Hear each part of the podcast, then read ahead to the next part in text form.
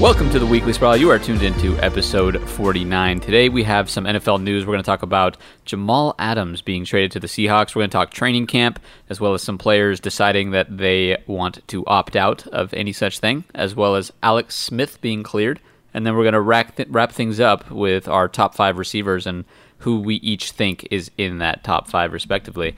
But first and foremost, my name is Cyrus, and I have my co hosts Matthew Durgan and Casey Sully with me today. How are you fellas doing? Doing great.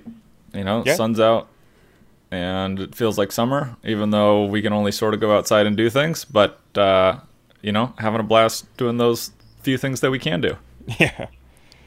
Yeah, baseball's on, so it feels like actually summer a little bit. I actually went outside on Friday to a social distancing bar event. Not event. It's a bar. It was social distancing outdoors, and it was great. Felt normal for three hours before I put my mask back on and back to reality, but it felt good. Nice. Nice. Yeah, and we got basketball coming up too uh, Thursday, so that's exciting. Things are sport in the sports world. We're kind of you know slowly getting things back to not normal, but the new normal for a little while. So it'll be good to have some sports on television, and uh, you know we're all excited, of course, here at the Weekly Spiral for the NFL coming back.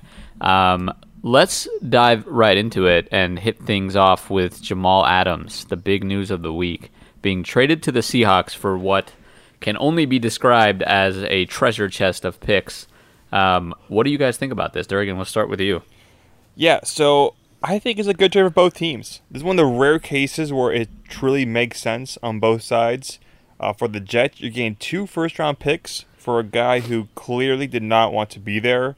Uh, Jamal Adams is a hell of a player, don't get me wrong, but two first round picks for a defensive back, that's huge. Uh, and also, their GM, Joe Douglas, is low key a really good GM, uh, or has promising chances to be a good GM. He didn't hire Adam Gase, so you can't blame him for that catastrophe. And I think he's going to slowly kind of build this team up. Sam Darnold seems like a good player. Uh, they drafted Quinnen Williams last year, who's who knows how he's going to be. And then they got the big left tackle, uh, Mekhi Becton. So they're slowly getting there.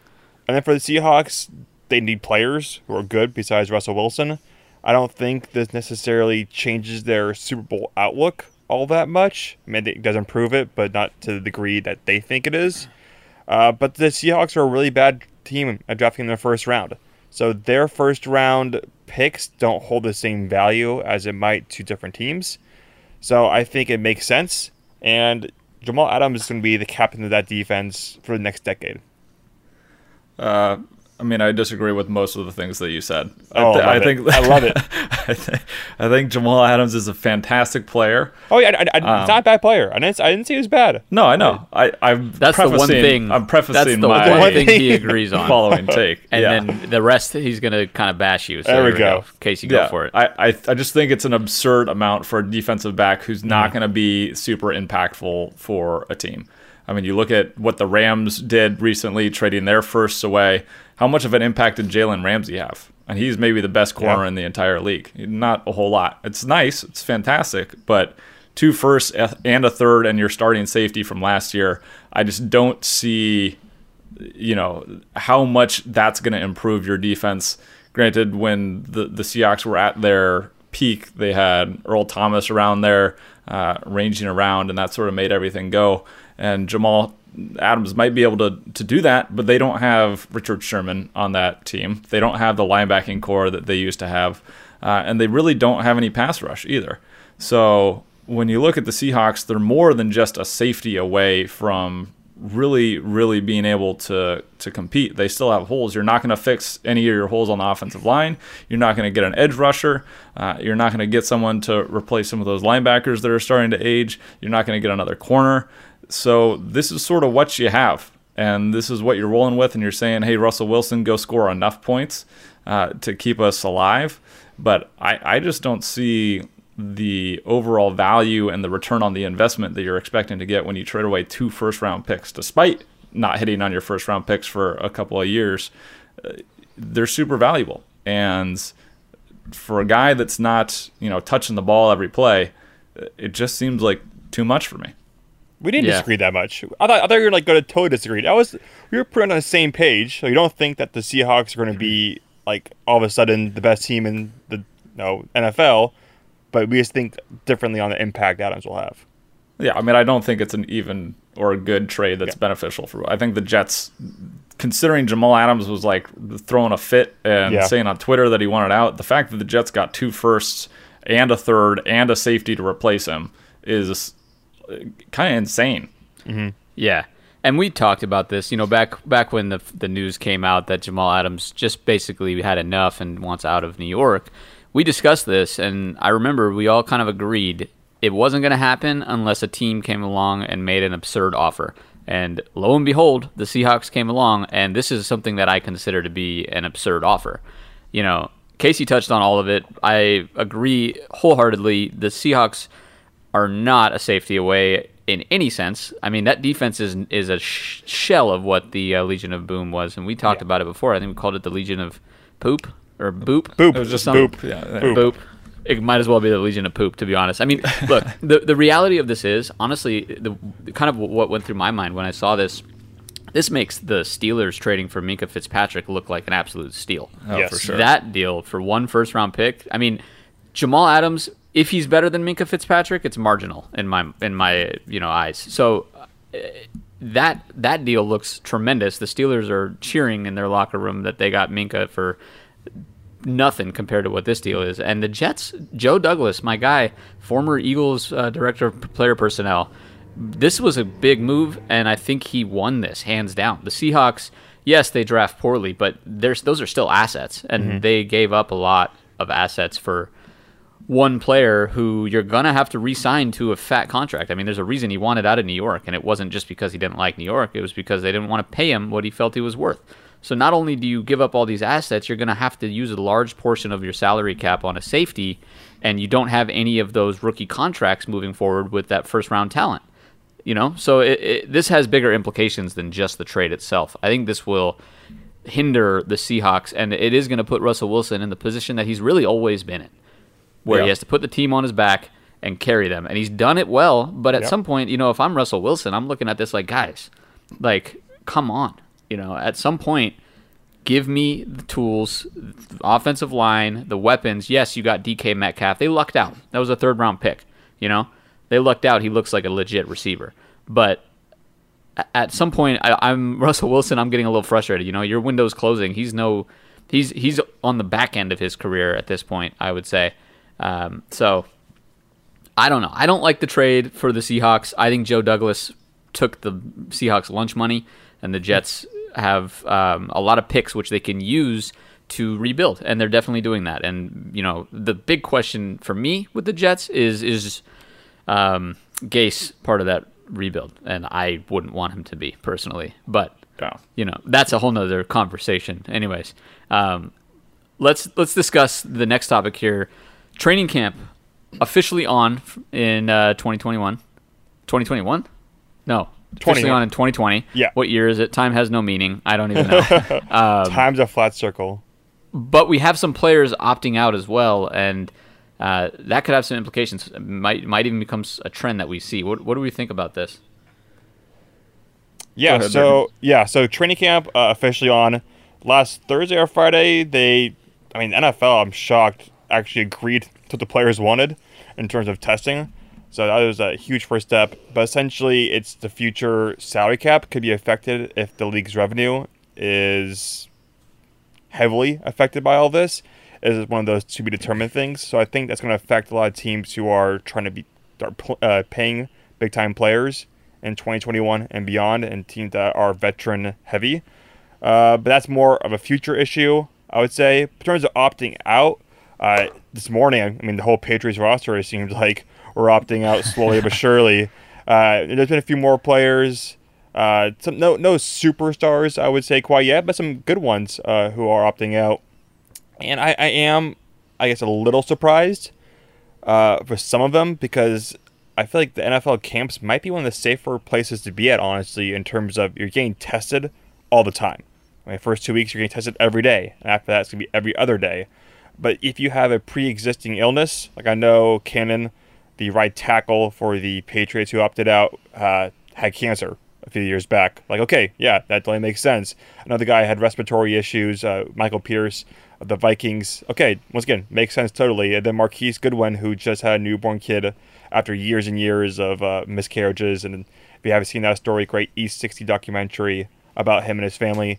He's uh, opting out because he has a newborn child and doesn't want to take any chances. Like that, I completely understand. I mean, you got to do what you got to do with best for you and your family. Uh, but some of these guys, yeah, I'm, I'm surprised. I mean, if you don't have one of those two things, you're still getting paid a little bit, but I don't know. Something's, something's a little fishy in my eyes. Some, something's up. Your spidey senses are tingling Yeah, that. Belichick is, is up to no good. Oh yeah. Oh yeah. Um, I mean, something interesting about the Patriots. I mean, all those guys. Number one, they have money. They're not hurting for money. They all have a ring. So if there's like anything sort of for them that's pulling them away, like they're they're not a guy that's like, oh, this is my chance to get a ring, or I need to work for this next contract. This is a contract year. I'm a young guy, whatever. All these guys are pretty well solidified in that organization and have a ring, have the success. They're not really dying for any particular uh, checkbox to mark, so to speak. Um, and uh, there's another, uh, I forget his name. The one of the tackles for uh, the Chiefs opted out. Also, Oh, the doctor. the, the uh, yeah the the guard. yeah, the guard. Yeah, yeah. Yes, yeah, I know you're talking about. Um, yeah. So I mean, these are significant players, starters in the league that are opting out, and um, I wouldn't be surprised if more follow suit. Oh, yeah. The, the closest, closer it, it gets, but um, the season is definitely going to be different, and not just because there's not going to be fans and stuff, but some maybe some of your favorite players aren't going to be on the field as well. Um, and if that's the decision they make, you know, more power to them. I understand if if your health is is more important and you have some concerns, go for it. Uh, as far as the salary cap and and those issues, I think uh, if you want an extension, sign it now because if it goes down next year, especially if you're a running back and you're hoping for, I mean, Aaron Jones is is in his contract year. I think Alvin Kamara. There's a couple other running backs. I think uh, Derrick Henry would have been, but he's got the um, franchise tag, et cetera, et cetera. So if you if you want a deal, I think now is the time to do it while uh, the the salary cap is supposedly going to stay flat. Because if it goes down, all of a sudden you're you're wanting whatever 15 million a year. Maybe the teams aren't going to have that much money to, to spend on a running back. So if you got an opportunity to re-sign, I think you do it now. So I think a, a lot of a lot of guys are going to end up re-signing short-term deals with their own teams, um, and sort of take hometown-ish discounts because of the unpredictability of the future, and just ride it out and see what happens after everything's sort of blown over. Yeah, if there's any possibility of the, the cap going down, I think we see a lot of one year deals like that. But Derrick Henry actually signed a four year, $50 million deal, so he's, Oh, yeah, he's he got did. his money locked in. Um, but yeah, the running back position, especially, man. I mean, Aaron Jones, figure that out, buddy. Because Yeah. not only do you have competition in your backfield now on a contract year, but uh, if the salary cap goes down on top of that, like, what's to stop, you know, if AJ Dillon uh, comes in and balls out, like, there's no leverage there for Aaron Jones anymore. So, um, you know, I don't know. Lots lots of question marks with the salary cap. Um, I have a feeling it won't go down and it won't impact things as much as we think, but we may not see it continue to rise, which is the uh, precedent and the expectation that teams have probably been planning for in the in the future because it's been consistently going up, and mean- we may see that come to a stop. But I, I have a feeling it's not going to decrease substantially. It was supposed to jump like 30 or 40 million the next two years, which is a huge amount. So a lot of teams kind of, like you said, planned around that and kind of backloaded a lot of deals. But essentially, I don't think, I kind of agree with you. I don't think it'll be affected too much, but it's not going to go up. It'll, it'll stay the same. So it might not seem like a big deal to the average person, but to the teams that have deferred deals uh, for the last year's people contracts, then there's going to be some uh, sticky situations coming up. Yeah, hopefully, like within the Cowboys locker room and, and their front office, we'll see. Um, let's talk about Alex Smith a little bit. You know, he is officially cleared, which is phenomenal news and really amazing to see after what happened to him and the injury that he went to. One of the most gruesome injuries, I think, potentially in NFL history. um, and it's inspiring to see that he could potentially be playing again. Yeah, I mean the fact that I mean, the fact he's alive, to be honest, is awesome. I mean, well, and that he still has his leg. They were, they his were, leg. Yeah, yeah. I mean, I mean talks of amputation. That, yeah, and the fact that he's even cleared is huge. Uh, unfortunately, he's stuck in Washington, where I don't think he's going to be uh, the starter, especially while how things are changing there. I like to see him get traded uh, to a contender, either as a backup, uh, maybe a team that he have a better chance to play. Either way, I want to see him on the field one more time on a team that's not located in Washington D.C. Yeah, I, I would be scared to watch him, but if if he's got the all clear, then I guess the doctors feel like his leg is strong enough to, to take a hit and and play. So uh, if that's what's in his heart, I understand it's hard to to hang up the cleats. So if he wants to keep going, go for it. I think maybe uh, the Chargers might be a good spot for him. Go mentor Herbert or start instead of Tyrod Taylor and and sort of uh, help Herbert come along. He did the same thing with Mahomes and did a really good job. Mm-hmm. So I think that might be a good landing landing spot for for Alex Smith. Get some get some starts in there and um, play with a pretty competitive team. Like the Chargers have a pretty solid roster overall. Yeah. They're just missing a quarterback. Yeah, Alex yeah. Smith. We haven't seen him play in a year and a half plus, but he's not a bad quarterback. No, I mean, he's not spectacular, but he's only throw that seven yard pass complete every time. You know, I, this might be a hot take a little bit. It may not be. I don't. I don't know. But I think Alex Smith is a quality starter in this league. You know, whether he comes back and plays at the same level, I'm not. I'm mm-hmm. not sure that he will. And I think it might mostly be mental. You know, when you go through something like this, there's that voice in the back of your head, and um, the quarterback position. I would say a large portion of it is mental, and you see players who tear their ACL or, or get injured in, in certain ways have different tendencies when they come back from those injuries. And, and coming back from something like this where you almost lost everything beyond just the sport of, of football, you know, mm-hmm. You, mm-hmm. there's a, there was a lot more on the line with this injury. I could see I could see there being an adjustment, and you know, I, I I'm I'm hesitant to say he can come back and start in this league, and I'm I'm not sure that I'm yeah. not sure that uh, he will, but I also think he's better than mm, he's he's in the top twenty quarterbacks. I think in the league when healthy. Yeah. Yeah. Yeah, for sure. And, and uh, worthy thing to note that it was his his own surgical team that cleared him, which is usually if it's a player's like independent doctor, usually they're the more cautious ones, and if they're giving him the uh, green light, that's huge. Like that means he's actually, for the most part, good to go yeah, it'll be interesting to to monitor. Mm-hmm. I would still be scared to watch him, but oh yes, I'll watch yeah. him if he plays. I'll I'll for sure make sure to Amen. be on Red Zone and uh, go check him out. I, am one yeah. of those guys who believe if uh, Alex Smith has started Super Bowl for Niners or Colin Kaepernick, that they would have won. But that's a different debate for a different day. Yeah, but he's got that killer comeback against the Saints. That's like one of my all-time favorite. Oh, great game! Games. I was there. I was there. That was probably the best game yeah. I've seen in my life. Best sporting yeah. event game I've seen in my life by far. That was a good one. Oh yeah. The catch number three. Catch three. The Vernon Post. Yeah. Mm, nice. Um, speaking of catching footballs, uh, let's dive into our top five receivers and why we have them ranked where we do. I'm assuming there's going to be some consistent names across all of our lists, as well as I'm guessing Durgan probably has some weird ones that nobody no, would normally I'm good. pick. But, I'm oh, good. No? Casey's okay. crazy one here for a change. We got we got something good here. Casey's well, the crazy one. Okay, roll, man. well, let's let's uh let's start things off then, and and uh, well, if I don't know who wants to start it. I'm curious what Casey's crazy picks are now, but uh, I can start off. Yeah, I can start off yeah, if you want to start spicy. All right, number one, I got Julio Jones, and I don't think there's anyone very close to him. Uh, through his first eight seasons, he has more yards and catches than Jerry Rice, Randy Moss, and Terrell Owens. So he's on a pace where he's going to be the greatest ever. Does he get? A, is he going to have the longevity that Jerry Rice is going to have?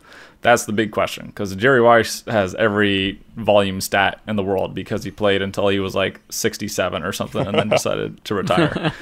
Uh, but Julio Jones has the most yards per game average ever at this point in his career. Uh, last five years, he's averaging over 100 yards a game. So 103.8 yards per game Julio Jones is responsible for.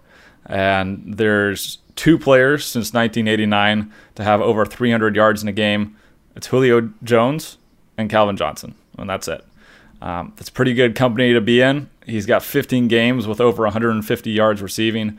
Uh, it's just there's a clear tier for me, and it's Julio Jones and then everybody else. So that's not the spicy take, but I'll move on to number two here, oh, no. which may be the spicy take. So when you talk about a receiver, what do you value the most? Do you value points? Do you value separation? Do you value uh, the amount of yards they can get you?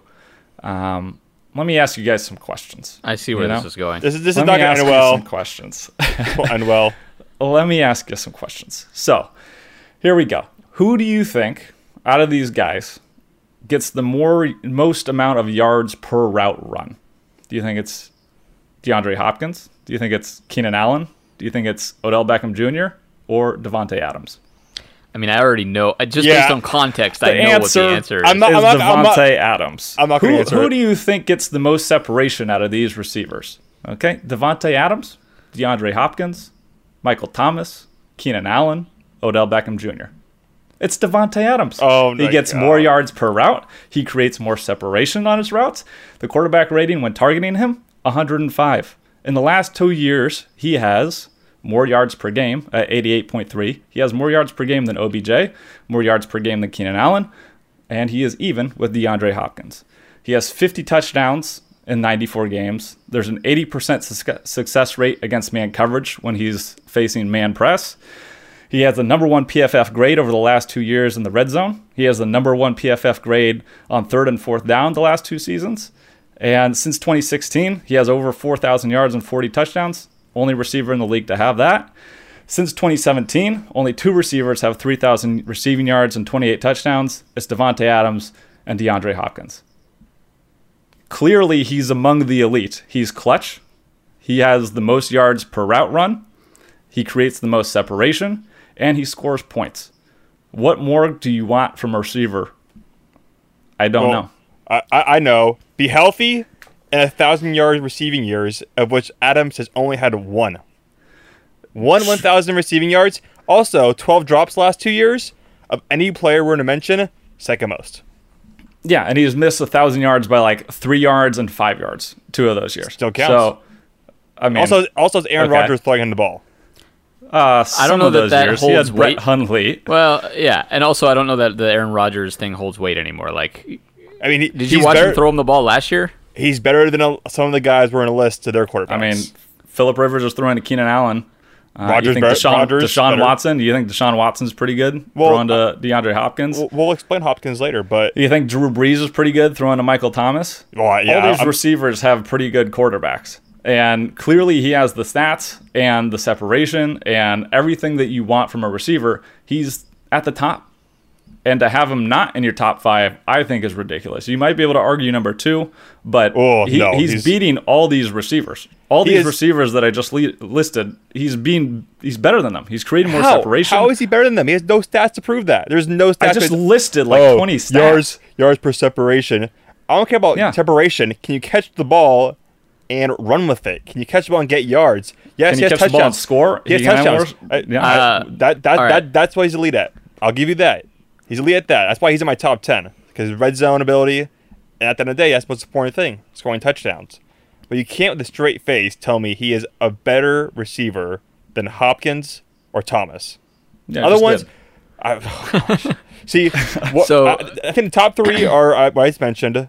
Well, Jones, Hopkins, and uh, uh, Thomas. We'll talk about that later. And then four through ten, it's like okay, it's that that's the debate. But Hopkins at two is that I I make a lot you of bad takes. Adams? I, Davante Adams at two. Adams Adams at two. I make a lot of bad takes, but that is the worst take uh, we've heard on the show. I, I, don't I don't know what to tell you, dude. If, what um, do you want um, from a receiver? I, I'm gonna chime in here. I'm gonna say it's not the worst take, but two is a little aggressive. Very aggressive. Two is a well, two is a little aggressive, but he okay. Just for reference, I'm not gonna dive into my rankings yet, but he is in my top five, so he's up there. But if the if the stats matched the advanced stats, he would easily be two. They just don't at the moment. Yes. But he's definitely top tier, and I think he might be the best route runner out of all the top five receivers.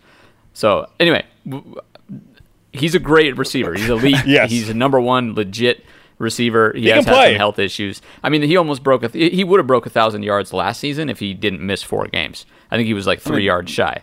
Yeah, So- he's missed seven games, and four of them were last year because he had turf toe. Like Yeah. uh, that's one year uh, as far as injury goes. And I like I, it, if you want a receiver, right? What do you want them to be able to do? If they they anyone can find a hole in zone coverage and sit there, Catch you the or I could do that. Yeah. Okay, he, he catches the ball. Like I, I, don't understand where where is that your only criticism? Because a lot of these guys can't get open like he can. they don't get as many. If he's not catching the ball, he's not getting the yards per route average that he is. Right? If he's not catching the ball, he's not catching the touchdowns. My criticisms are yards, drops, missing games, and catch percentage. 65%. You look at Hopkins, much higher than that. I'll- I'll say that for my argument. But Hopkins I, I, I've- I have no argument And- that Hopkins has the best also- hands in the league right now. also, you say, you know, he separates. When you're a receiver like Hopkins, you don't need to separate because you catch anything in your area. So the whole like separation Sure. thing, separation helps. Obviously, like you can't say like, oh yeah, who, I don't care about separation. Like that's not true. Like that's a very important stat, and that's why Adams is a hell of a receiver. But you still be able to catch the ball and get yards. Yeah, on, on a very low percentage throw. It's got to take a really good pass from the quarterback, and it's got to take a really good play by the receiver. Yeah, who would you rather have? A guy that can get separation or a guy that can't get separation? Guy catch the ball. I don't care if you get separation or That not. was that wasn't my question. The guy that mean- can get separation or the guy that can't get separation? So who you would can you rather have? so if you can separate and you don't catch the ball, then I'm not. That's not what I'm asking. Who would you Well, rather have? A guy that can well, that- separate or a- guy that can't separate? That's a that's a fake news question because you're forming it to your own opinion and forming it to support your own data. When in Well, we all know the no answer difference. is you want someone that can separate on their routes, and that's what Davante Adams can do. All right, twelve drops in six years is not a whole lot. no, no, two years, lot. two years, last two years. I didn't see that stat, but if Courtesy you say it, I'll, uh, I'll, I'll I'll take your your word for it. Twelve drops in the last two years. Uh, you know, it's something he needs to work on, sure. But uh, like I said, create separation. He has he's even considering his twelve drops. He's still catching more yards per route run than all the other big big time receivers. I'll move on for the rest of my list though. You know, I'll, I'll you're go a little faster. I want to chime in one thing. You know, you're an Eagles fan when 12 drops sounds pretty damn good. Go ahead, It Casey. does. Give us give us three through five. Uh, Mike Evans at number three. Um, one of only four players that averaged more than 85 yards per game in 2019. Um, he's the only receiver aside from Randy Moss to start a career with five straight 1,000 yard seasons, and uh, he's consistently dominant on the sideline. Um, he's not going to win a ton over the middle. He doesn't have that sort of breakaway speed and separation that you would love to see. But if you're going to throw a jump ball to, to someone on the sideline, especially if you're Jameis Winston and you're just going to wing it up there, uh, Mike Evans is, is probably one of the best to do it with. Um, number four, I have DeAndre Hopkins. Um, here are my notes, some of the best hands in the league. Do you like that, Durgan? That, that's He that's has- right. That's he- right. Here's a fun stat for you: no drops since 2018. That's pretty good, right? Well, I have six drops according to my calculations, but still, Oh, really? I, I looked on Pro Football Reference. I did too. They had, they had no. Oh, really? Huh. Uh, Uh, well, scroll down. Advanced receiving and rushing. That's what I look at. okay. Well, he he had 110 or more catches and zero drops, and that's never happened. He's the only one that to be able to do that during a season. Um, and he's a contested catch master, sort of like you said. Like he's he's not going to scare people with his speed. Uh, I saw a stat where he's ranked like 40th as far as the cushion that DBs give him. So they play pretty close because they're not worried about him beating them deep. But he's incredibly physical. He'll attack the ball in the air, and he's really good at winning those contested catches. And then last, I have Michael Thomas. Um, insane year 149 receptions 1700 yards 550 yards after the catch um, really good what he, at what he does. He runs slants really well. He runs really good underneath shallow drags uh, 82.1% catch rate. Um, so he catches over 80% of the balls thrown at him whether they're catchable or, or, or not. If, if he's targeted he's catching 82% of them uh, and the next closest was edelman at 65.4% so um, another guy that attacks the ball in the air does a really good job. Uh, just doesn't have as diverse of a route tree as I think some of the other guys do. And there's my five. I mean, besides the Adams thing, I, I, that's good. I agree with it. Yeah, Thanks, Durgan. same. Same. I actually Uh, agree with the Adams thing too, just not at number two. And you'll see when we dive into mine. Durgan, you wanna you wanna start it? Yeah, I'll, I'll do it. Uh, we did say number one. I have Julio Jones, number one. Uh, he is 31, so I think his peak is uh, slowly ending because he's he's a guy who relies a lot on his athletic ability. I mean, he's a monster. He's the closest thing to Calvin Johnson we have in the league in terms of just being bigger, faster, stronger than everybody else. Uh, he's averaged over 1,500 yards past three years, which is crazy. For some reason, has never been able to be a big touchdown producer, and there's no science, there's no stats to really explain why that is. Uh, it might be poor play calling from the uh, Falcons. Who knows? But Julio Jones, uh, to me, is the best because he can do it all. Also, he's most athletic. And also to solidify, kind of uh, support his number one, uh, PFF, Pro Football Focus, has him as the top receiver coming into this year based on their stats, which I don't agree with them on everything, but that just helps me sound smarter. Number two, I got my guy, DeAndre Hopkins. Best hands in the league. He's not fast, but he's quick. You can get off the line quickly. Strong hands, works the slot, works the boundary, doesn't make a difference. Doesn't need separation because he'll just bully his way to get the ball. He's had Sean uh, Watson last few years, which definitely helps. Goes to Kyler Murray. I think that'll also help him. But I think he's going to get a lot more attention now on this Cardinals team uh, based on the fact that the other receivers they have are not proven, besides Larry Fitzgerald, who is older than dirt. So I'm interested to see how he does with the new team. At number three, I got Michael Thomas. I don't really like Michael Thomas that much, to be honest. I think he complains too much and he thinks he's a lot better than he actually is. But he's elite at that slant route. Uh, he gets a thousand yards every year he's in the career, and it has only gotten better every year. So you can't, you know, trip on that. Also, only nine drops going to, to my uh, what I'm looking at. I don't know if that's true or not, obviously, but nine drops. So he has a, a strong hands, but he's not a game changer. He's not the Hopkins, the Julio Jones that any play they can take it to the house. You never know. I think if Yeah. there's anything like a system receiver, he's it. People call Brady a system quarterback. Not true, but Michael Thomas is a system receiver. I mean, it's okay to be a system player too. Oh, Like, great. if you're really good and you're in the right, just like Tannehill. Like no one's Yeah. saying Tannehill's a bad player just because he all of a sudden is doing really well in a system. It's, it's the coach's job to to find Mm-hmm. Yeah. their strengths Oh. and put them in the right system. So 100% I don't agree. think that should be as much of a like you It's- said. Like it's it's, not a it shouldn't be detriment. that big of a knock. Yeah, It's, not, it's not a detriment, but I'm just saying in terms of the guys ahead of him who can thrive in any Yeah, system. you put them in anywhere and exactly. let them go. Exactly. Uh, four is the one I guess is my biggest hot take. I got Keenan Allen at four. I think he's really sure-handed. The last three years he's been healthy. Before that, he was hurt every single season, besides his rookie year. So it's kind of tough to determine beforehand. But averaging 1,200, 600, no, excuse me, 1,200 yards past two, se- past three seasons, and had 1,200 yards just under that last year, six touchdowns. And last year had to deal with Philip Rivers, who was the worst quarterback at throwing deep per NFL Next Gen stats. Like it was terrible how bad he was at throwing deep. And Keenan Allen's guy likes to run deep routes, so I think that kind of limited his uh, growth he can have. Also, he has Tyrod Taylor and Justin Herbert now, so might not help Yeah. out too well. And, And uh, he has 11 drops in the last two years, which is yeah, that's that's still less than uh, Adams though. So I know, but you said he was sure-handed. So if Keenan Allen's sure-handed, then Davante Adams probably is. check too. out check out the percentage though. Check out that catch percentage. The catch percentage. I don't see a catch percentage. Uh, see, looking wrong stats again. I'm looking, right here. Drops four, four in 2018, seven in 2019. I, I will I will find that as I explain my next guy. I'm gonna do some multitasking here. Actually, I'm gonna give a shout out to the guy I literally KTF plans to pick one between the next two, and this guy I didn't pick, but I gotta give him a shout out. OBJ, who is Okay. the biggest superstar non-quarterback in the league. You see him on billboards, you see him on commercials. He has the most Instagram followers, most Twitter followers for a football player in the entire league, besides JJ Watt for Twitter. And it's pretty crazy that he gets this constantly crapped on by the media, and people think he's a bad teammate, he's a bad guy. He can play.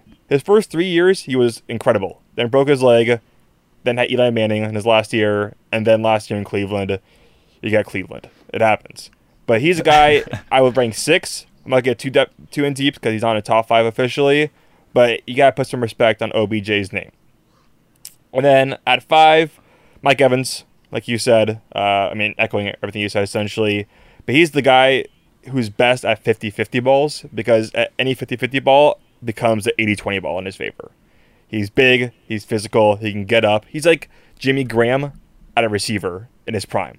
Like a basketball player boxing out, going up, getting that rebound. Also, he's had to deal with Jameis, which is good and bad because the fact that they're always losing makes that they're always throwing it. But then he also True. has Jameis Winston throwing to him, and he can't complete anything to his own team essentially. So that's kind of uh, I think him with Brady. I'm not sure if it'll be any better because I think they'll have less passing chances, but the ball is going to go to him at a better location for him to catch the ball with his hands and not have to fight off three guys to jump over them. Sure. I agree. I don't know if I'm up on that OBJ hype anymore. Three years ago, maybe, but uh, he needs to produce more consistently in spite of his quarterback play and the system that he's in, like you were talking about. Yeah. You know, you gotta, you gotta. If you're a top five guy, I think you gotta be able to plug in in almost anywhere and get things done. Um, otherwise, you're fringe for me. Side note, I found this stat I was talking about. It's catch percentage, which is receptions divided by targets. Adams is uh last three years been between 63 and 65. Allen went 64, 71, and 69 percent. So that means that the balls that are being thrown to him, he's not he's catching, and Adams uh, is doing the same at a lesser rate. I mean, how many of the, what percent of those are catchable balls? Do you think you're thinking that Aaron Rodgers? Just because they're targeted doesn't mean it's a catchable ball. So it can be a targeted throwaway. you're, you're, It can be a targeted in the in the ground. so you're saying that Aaron Rodgers is not as accurate as Philip Rivers. That's what that's what I got out of It- it that. de- it depends what route is being run. Okay. Interesting. This has been a fun argument. um, let's let's dive into my rankings a bit. I want to I want to start off by saying I feel like both of you are massively disrespecting Michael Thomas by calling him a system player. You don't lead the league in yards and receptions and set a record for receptions in a single season by being a system player. Michael Thomas would work in any offense, and it's not his fault that he has a great coach that tailors his offense to his strengths. I mean, come on, like this dude, 149 receptions, 1700 yards. I mean, he led the league in yards after catch as well. You're saying he's a possession receiver. There's no chance. He is an elite receiver, and I have him at number one because he's 27 years old and he has done nothing but produce in uh, his tenure in the NFL so far. And I think just a, as far as potential goes, he hasn't even necessarily reached the ceiling. So we talk about a player like Julio Jones, absolutely elite, game changer. You know, the one thing Julio Jones has that Michael Thomas doesn't is game breaking speed. You know, I think he ran like a 4 3, 4 3 9, something like that. So that is the only thing I see that he has an advantage over Michael Thomas. But everywhere else, I think Michael Thomas is a better he he's a better pass catcher, a better pure pass catcher, in my opinion. Um, that being said, Julio Jones is my number two. You know, he without a doubt, at least in my lifetime watching football, has been the best receiver in the league consistently. You know, since his rookie season, he basically has the most catches in the league since 2011 other than Antonio Brown, who I don't even know if are we counting that at this I don't know. But is he is he retired or not? I don't I have no idea. He said he might come back, back. to being unretired. Yeah. So the one area that Julio Jones lacks in, and I don't, I don't even know why, it might be a system thing. I, you know, he, he doesn't consistently get touchdowns, and I kind of blame Dan Quinn to be honest. Like if we saw Julio Jones on the Saints playing Oh, in that same scheme, it, uh, it'd be it'd be over. It'd be over. He'd, for he'd the have a two thousand. He'd have a two thousand yard receiving year at some Yeah, point. yeah. I absolutely love Julio Jones. He's won me some fantasy leagues. He's he's a phenomenal transcendental. That's not a word. Transcendent talent, and uh, you know the, the Falcons basically proved everybody right when they traded up to go get him. They people were kind of shocked, but he is has been nothing but consistent uh, for the Falcons for the past decade. Third, DeAndre Hopkins might be the best pure pass catcher in the league, just in terms of hands. Um, I am so surprised, disappointed, confused by the Texans. We all let, are. We all you are. let the best player on your roster Go. Why? Because his, ba- his baby mamas. Yeah, his baby David mamas. Johnson. David Johnson is. you know, Oh, oh yeah, David Johnson. Great. The guy who also doesn't ever play. Uh, Bill O'Brien, if he wasn't already considered a poor GM, now is officially dubbed such. It's, it's- it's official now, guys. It's official. it's official. Bill O'Brien until you sucks said. at GM. It's official and absurd at the same time. So anyway, I this was this is it made no sense. It was the most surprising move of the offseason in my opinion. I didn't see this coming at all and the Cardinals especially Kyler Murray is going to hugely benefit from this and I think it'll help his development a lot. So DeAndre Hopkins could be argument could be made that he is the best pure receiver in the league. Um, but right now I have him at number three. Number four, Mike Evans. Um, this dude is a contested catch machine, and I mean he's six five, runs like a four five. Just the way he's built, there isn't many receivers like him. Casey mentioned the Randy Moss stat. It's just him and Randy Moss, I think, in the first six seasons to go thousand yard receive, be thousand yard receivers. Michael Thomas will probably join that group um, in the next few years, assuming he stays healthy. But um, Evans, you know, 67 catches, 11, 1,100 yards, and eight touchdowns, and you got Jameis Winston throwing you the ball doing pretty damn good. I mean, doing pretty damn good. And Chris Godwin on the other side too, taking up a lot of catches as well. Mike Evans is a beast, man. He's an absolute beast, and I think with Tom Brady at the helm, that's going to be scary. You just throw it up to him. You know, Tom Brady's better at making decisions than Jameis Winston, and uh, Mike Evans is going to have a big season as a result. Number five, Casey. I told you Davante Adams is in my top five. This is where Davante right. Adams is. I know he's only had 1,000 yard receiving season, but if you average out the last four seasons, they all average to 1,000 yards. So he is a 1,000 yard receiver in terms of talent. He is the best pure route runner of the top five, I think, personally. And separation matters, Durgan. You can argue as much as you want that a receiver can should catch the ball without separation. All these receivers that we're talking about in the top five are all elite at getting separation. Even if some are better at contested catches than other, they're all elite at getting separation. And Davante Adams is the best at getting separation out of all of them. So he is in the top five, um, and it's really awesome to see the leaps and bounds that he's taking. Because I remember early on in his career, he was being dubbed potential bust, and Yeah. people people were doubting him. And then he came on and basically silenced the haters. And he's the only weapon that the Packers have had for the past I don't even know how many years. Casey has it been? Uh, just like two since Randall Cobb left and Jordy. Yeah. And even when even when Jordy was there, it was towards the tail end of his career. Yeah, And then Randall yeah. Cobb was always sort of a consistent slot receiver, never really a game breaking threat. So Oh yeah, yeah. um, that being said, this is a guy who I think has a lot to prove this year as well, and we'll see how things progress because the, the Packers' offense is going to be changing quite a bit, as as Casey, I'm sure you're well aware of. There's a lot a lot of Yeah. people are saying that it's going to be run heavy, and uh, I don't know how that's going to affect Adams. Could help him play action, could play right into his hands and and and help him out a lot. But if he can stay healthy, there's no doubt in my mind Davante Adams has top five talent, and I think he deserves to be in this spot at number five. Yeah, I, I think he at least deserves to be in the conversation for top five. Because if you look at the receivers that are after this, I mean, who do you who do you think about? Maybe Tyreek Hill. Tyreek Hill. We talked about Odell, Godwin. Beck- Odell Beckham Jr., Godwin, um, and then I don't I don't know who else you're you're really looking at. And then to me, Yeah, yeah. Davante Adams clearly is a, a, a step above those three or four guys that are in the next tier down.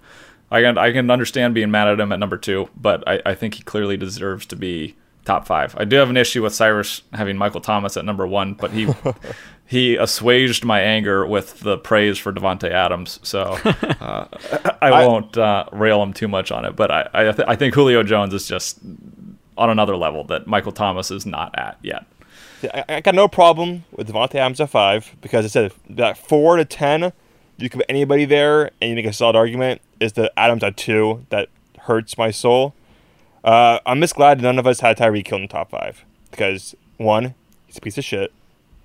Two, he is so he is the he's Michael Thomas of the Chiefs, but even like more a system receiver. Where it's like, oh, you can't run routes. Okay, you have a four-two speed, run deep. Oh, you have Patrick Mahomes who throws 80 yards, Look at the wrist. Perfect. Oh, you just Yeah. slant. Well, but at the same time, I mean, he's probably the best deep threat receiver that we may have Oh, ever, ever seen. I mean, I, I don't know if I can even think. Maybe Randy Moss would that.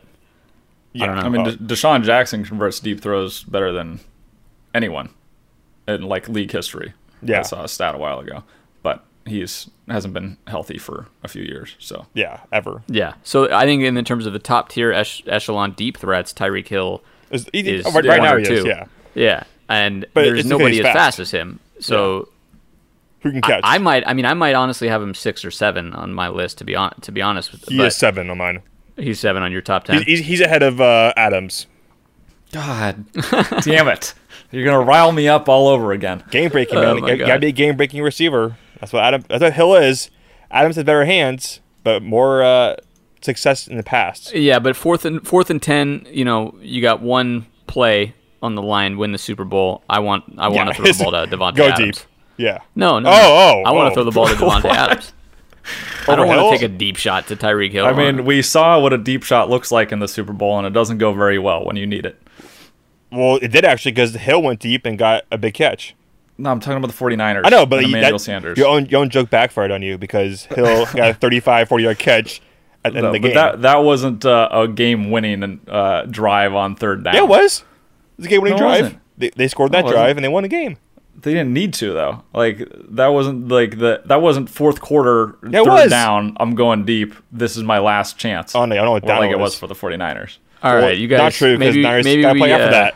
Maybe we'll we still be a- arguing by next episode. You can just tune in. We'll have a live stream. Yeah, that's what I'm saying. be 24 going at it. hours. Subscribe to our Patreon. It'll just be a boxing match between Durgan and Casey. Um, we'll set up a sparring ring. That'll be fun. Let's wrap things up there, though. This has been episode 49 of the Weekly Spiral. Thank you so much for tuning in and sticking with us. We greatly appreciate it. Check us out, weeklyspiral.com. You can find all the latest and greatest in content as well as our social handles. Um, do you guys have anything coming up that you want to let the listeners know is coming up? Uh, speaking about sort of Keenan Allen and Philip Rivers, I took a, a little dive and looked at how uh, Philip Rivers was going to fit in Frank Reich's offense in Indianapolis. They worked together in L.A. slash San Diego, uh, and now they're reunited. So if you're interested in his prospects with the Colts, go take a peek at that. That'll be out when you're listening to this episode on youtube.com slash weekly spiral. Awesome. Durgan, Oh. anything uh, coming down the pipe? I looked at it today. We're almost at a thousand uh, subscribers on YouTube, so Yeah. that's awesome. By this point next week, I think we'll be there. But I got a blog post on Gregory Rousseau, the defensive end from University of Miami, who had 15 and a half sacks last year as a freshman. Redshirt freshman. Nice. Was that Italian? I don't know what, what accent were you Uh, going for there. Uh, French. French. Ah, okay. Oh, okay. You missed I'm the not- mark a little bit. but Foreign. That's okay. I've, I've never been to France, so I'm not too good at their accents. It's it's all good. It's all good. We forgive you. Oh, Uh, oui, this oui. Has been a weekly Spiral production, bringing you fresh football every week. Thank you again for tuning in to episode 49. We hope whatever you get up to the rest of the day, it is awesome, and we look forward to seeing you all again for episode 50.